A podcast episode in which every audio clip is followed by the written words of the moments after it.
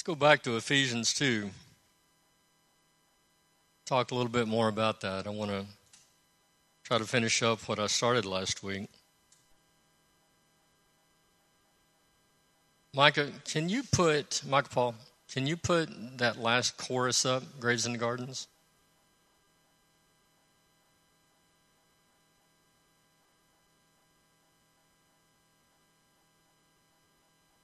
Go on to the Graves and Gardens part. All right.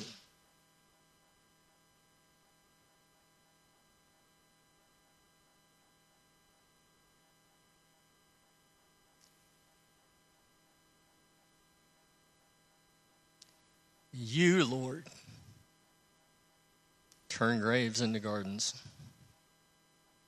Lord, it's your job, your work to turn bones into armies.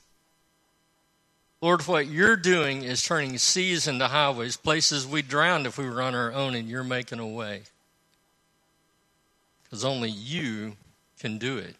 Put the next one up. Thank you, son.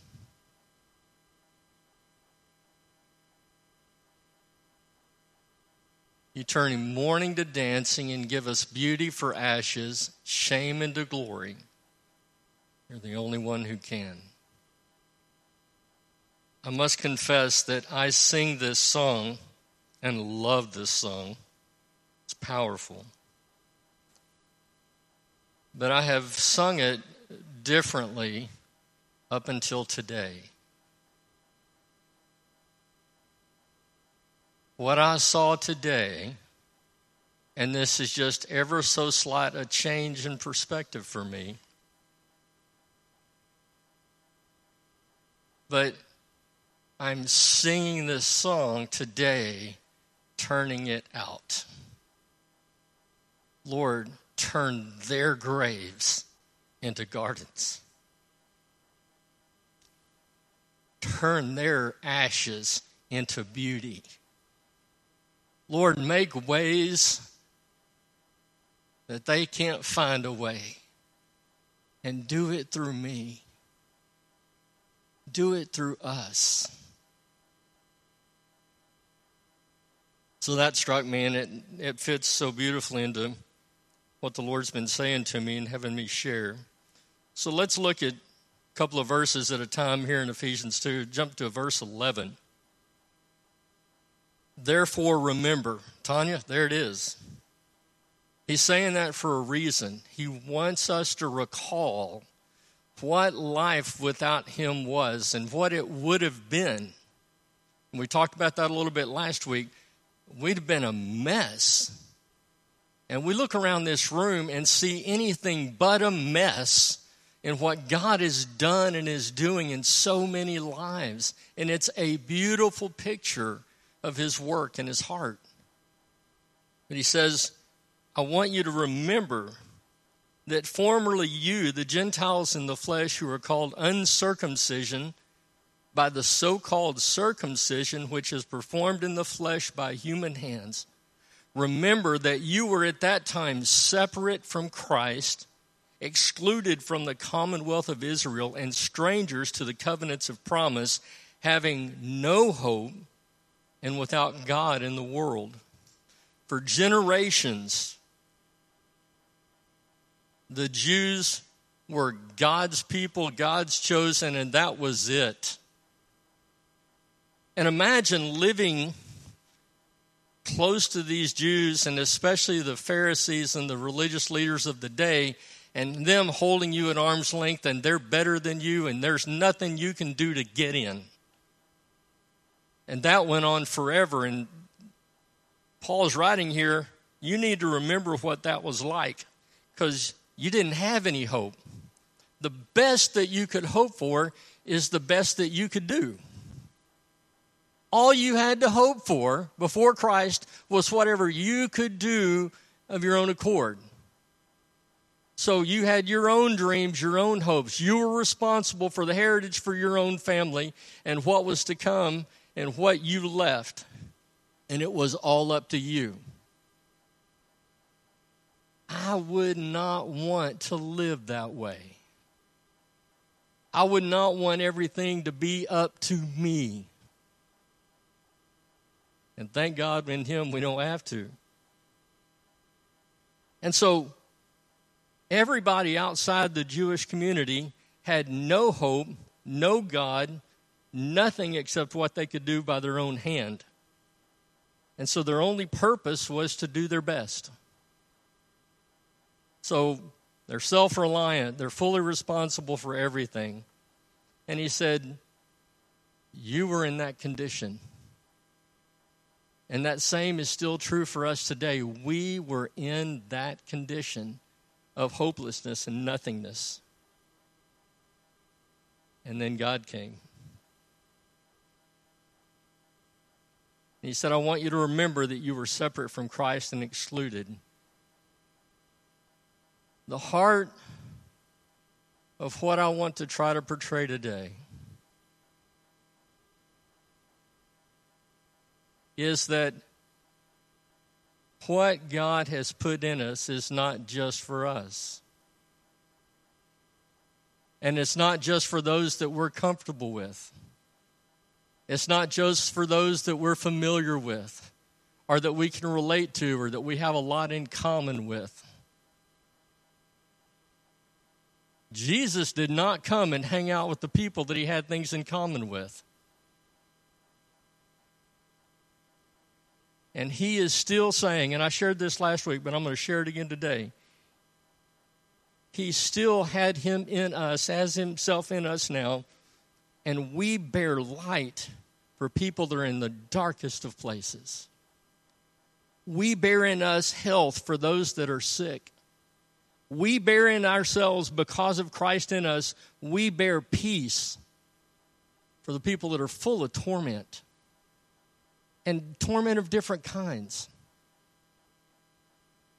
We bear love for those that have been abandoned and don't know, have a clue what love is.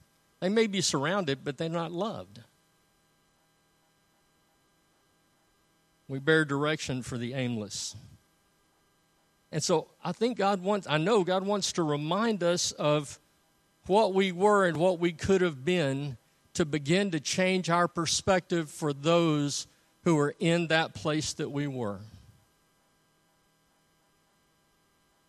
Because He loves them incredibly.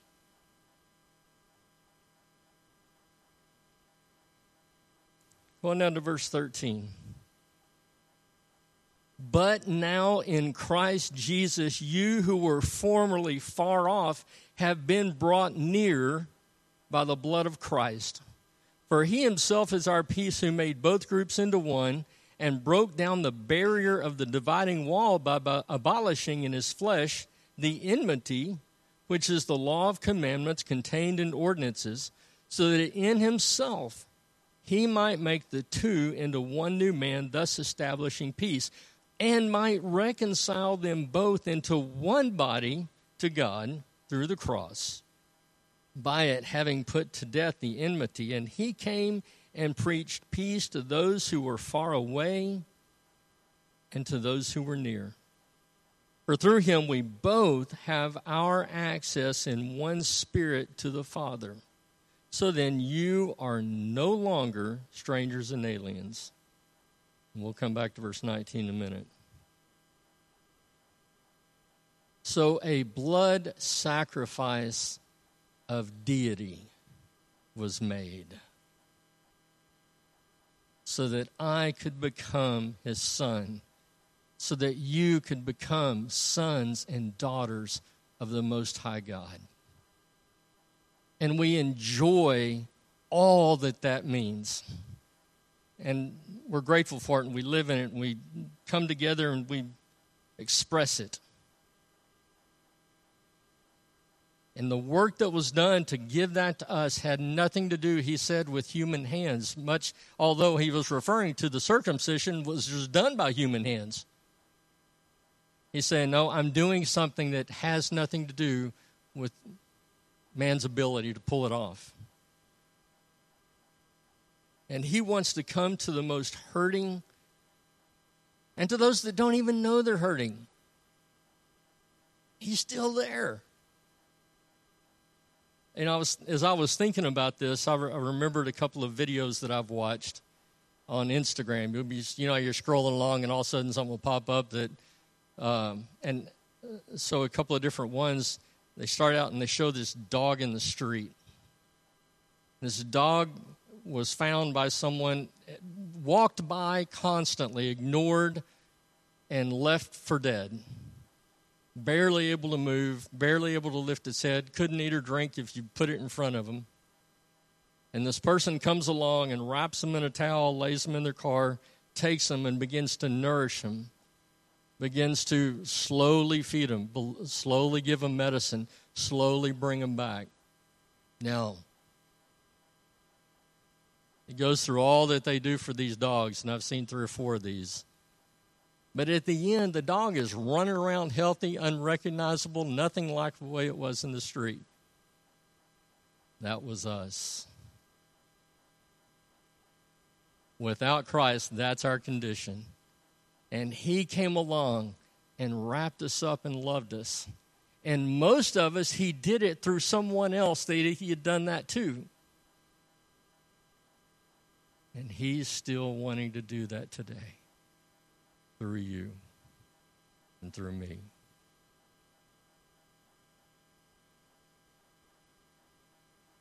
Flip over to 2 Corinthians 5, but leave your hand in Ephesians.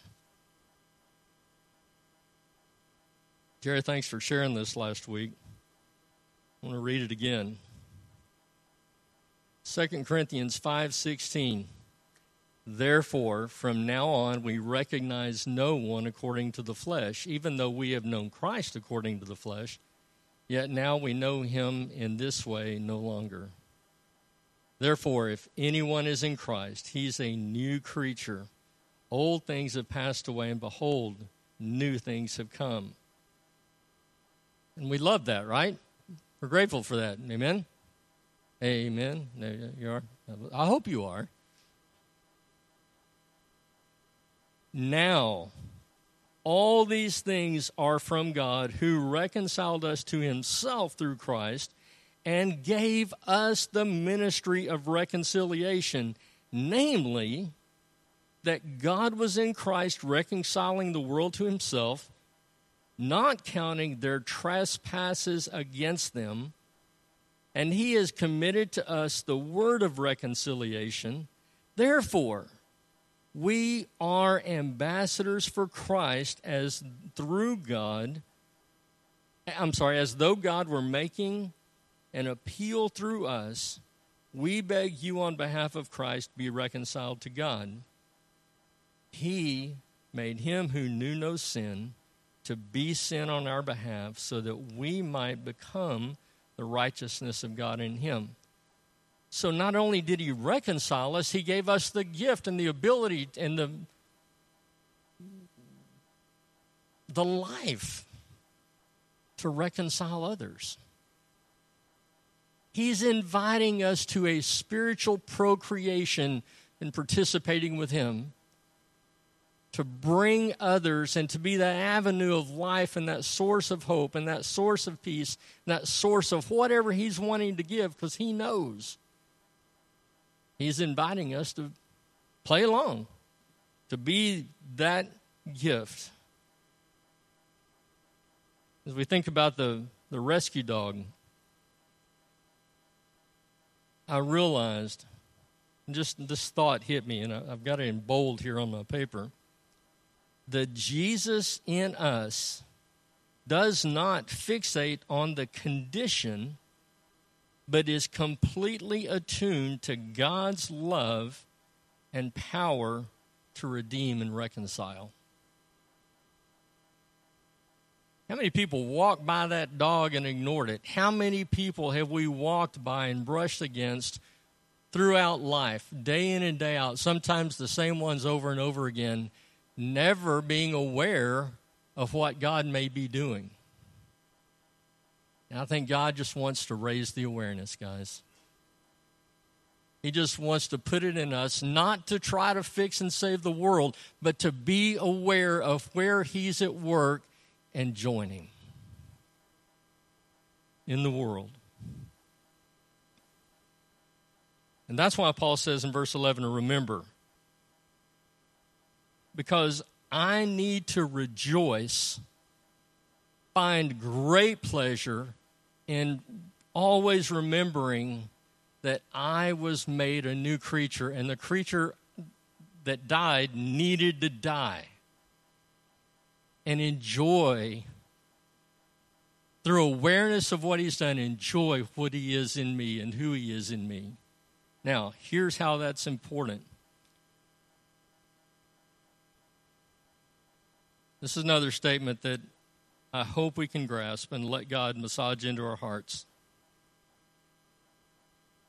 If you're not grateful for your life now and not hopeful for His transforming work into His image, how will you see the lost and the hurting and dying with His perspective that you have what they need? And let me repeat that. If you're not grateful for your life now, and you're not hopeful about His transforming work of you into His image, how in the world will you see the lost with His perspective that you have what they need? If I'm walking around, woe is me, and life's hard, and nobody knows what I go through, and nobody appreciates me, and I don't know what's going to happen, and man, I just wish things were different. It's going to be so hard to become convinced that God in me has what they need. I want to encourage us to find a thankful heart, regardless of the circumstance, regardless of the condition, regardless of situations and people and circumstances and jobs and bank accounts find thankfulness. Because if we can't find joy in the journey that we're in with Him now and what He's making us into, we got nothing to give. When in reality, you got a lot to give. But you're not going to know it if you're not walking in that gratitude today. The fact is, if Christ is in you, You've got stuff in you that can turn them inside out, upside down. Imagine people coming into the kingdom and being able to sing the truth of what we sang today. All the songs. I wanted to preach every song we sang because I saw the needy singing it, not the well. He said, I didn't come for the well, I came for the sick. And the more thankful we are, the more we're going to recognize I'm, I'm pretty well. I'm doing pretty dadgum good. Yeah, there's hard stuff. Who doesn't have it? But I'm doing well. And then we begin to realize that life in me can now be shared and given away. So imagine being joined by people that just come into the kingdom and they're reading these words and they're hearing what we're hearing and they're being touched by the lives just like we're being touched by the lives in this room. They need that, just like we need it. I want, do, I want you to do me a favor. Look around the room, and we're not going to go around or say this out loud. I just want you to look around the room and just remember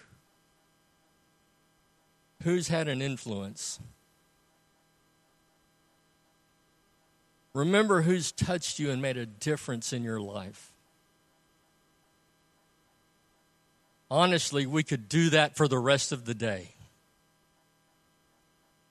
Some of us have been at this a long time with each other, some not as long, but even in those that are more short in their time here, have just seen and experienced so much love and acceptance and family and depth and and experience the worship that God's bringing out of the team and others, and just experiencing life in Jesus together.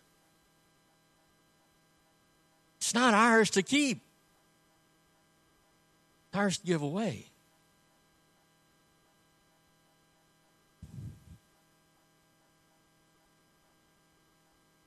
Look in verse 19. Back to Ephesians 2. So then, you're no longer strangers and aliens, and you're fellow citizens with the saints and are of God's household, having been built on the foundation of the apostles and the prophets, Jesus Christ Himself being the cornerstone, in whom the whole building, being fitted together, is growing into a holy temple in the Lord, in whom you also, being built together in a dwelling of God in the Spirit. Jesus isn't through building the kingdom. He's not through expanding his influence. He's not through changing and touching new lives. He's continuing to build his work and to grow his work.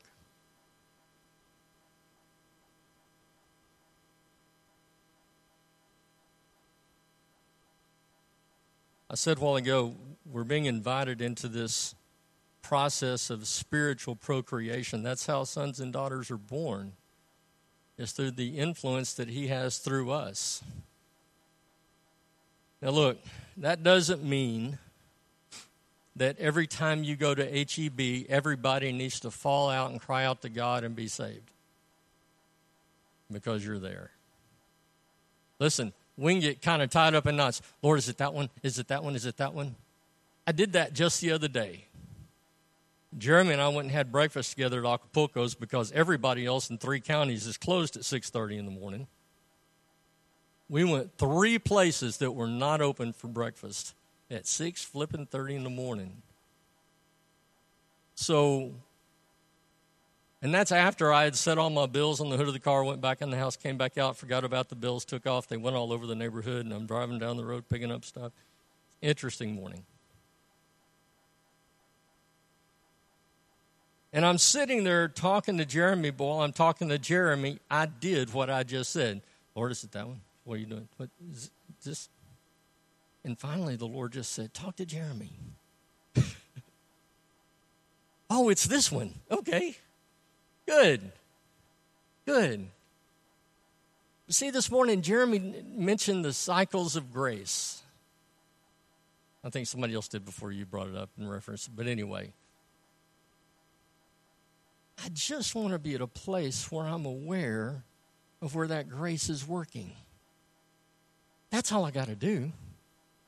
I don't have to pick out the guy that looks like the biker and go tell him Jesus loves you and wants to change your life and shave your beard and cut your hair. In fact, I got stuck on one guy at Acapulco's the other day, and I thought, man, this is this poor soul doesn't know anybody. He's by himself. And then on his way out, he's over there talking to Pam and Jim and I mean, Pam and, and, and Ken and Marcia, like old friends. I'm like, okay, well, I missed that one. We don't have to get wrapped around the axle, guys. We just need to be so in tune with the Lord that when He says, yeah, see this little cycle of grace I'm doing right here? Here's what I'm saying with this. Here's what I'm doing with this. I just so much want to be more a part of that because I want to be a part of this whole building being fitted and growing together. Guys, we're not the whole building. There's much more room for many more stones and bricks and windows and doors to be added. And I want to be a part of that. I want you to be, I want us to be a part of that together because that's his heart.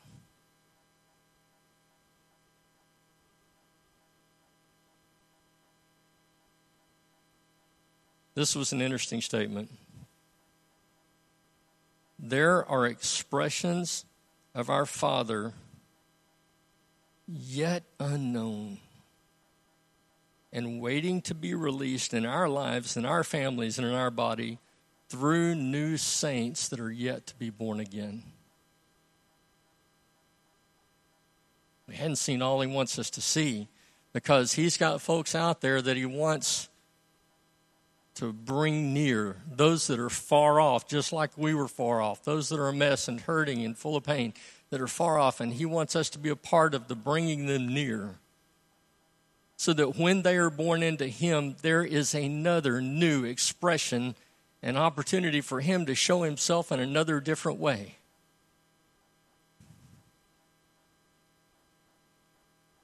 There might be another Justin out there. Hope many more. I hope a lot more. I'd even take a few more Randys. I'd take a hundred more Angies all day long. Don't you want to know who they are and what Jesus has for us through them? Doesn't that kind of go off in you a little bit? Boy, it has me. So now we've gone through and we've seen God's heart for the lost. I want to go back to the first part of the chapter and read that now with a different set of eyes. So let's go back to verse 1 of chapter 2 in Ephesians. You were dead in your trespasses, trespasses and sins in which you formerly walked according to the course of this world, according to the prince of the power of the air of the Spirit that is now working in the sons of disobedience. Among them, too, we all formerly lived in the lust of the flesh, indulging in the desires of the flesh and of the mind, and were by nature children of wrath, even as the rest. These are two of my favorite words in the Bible. But God. But God, being rich in mercy, because of his great love which he loved with which he loved us even when we were dead in our transgressions. Not just kind of messed up not just kind of hurt not just broke a little bit. We were dead. Made us alive with Christ. And so as i as i'm reading through this first part of this chapter now i'm saying god you did that for me, but you're still doing that work. You're still making them alive together with you. You're still adding stones to the building. You're still at work. I love verse 7 so that in the ages to come he might show the surpassing riches of the grace and kindness toward us in Christ Jesus.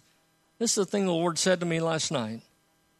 He said, I still have those yet to come into the kingdom that I am going to flow through for ages to come. There are still people generations down the road that will know me because of what I want to do through the ones that I'm drawing near, and I'm drawing them near through the people in this room. I want to be a part of His work that He wants to do for generations that we'll never see, we'll never know, we'll never meet those people until the other side. But you know what? It doesn't mean it's not important.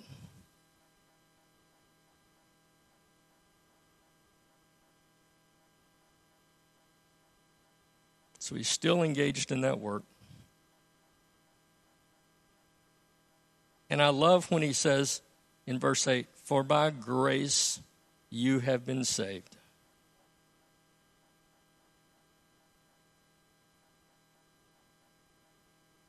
That's how others are going to come to know Him through God working through us, is just our awareness of where His grace is working.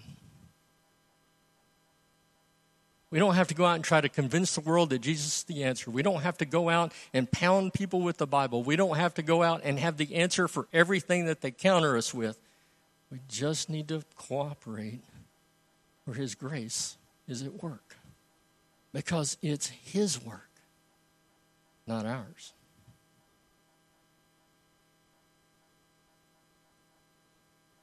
That's all I got. Take that to the Lord and see what He says to you personally about that. Okay?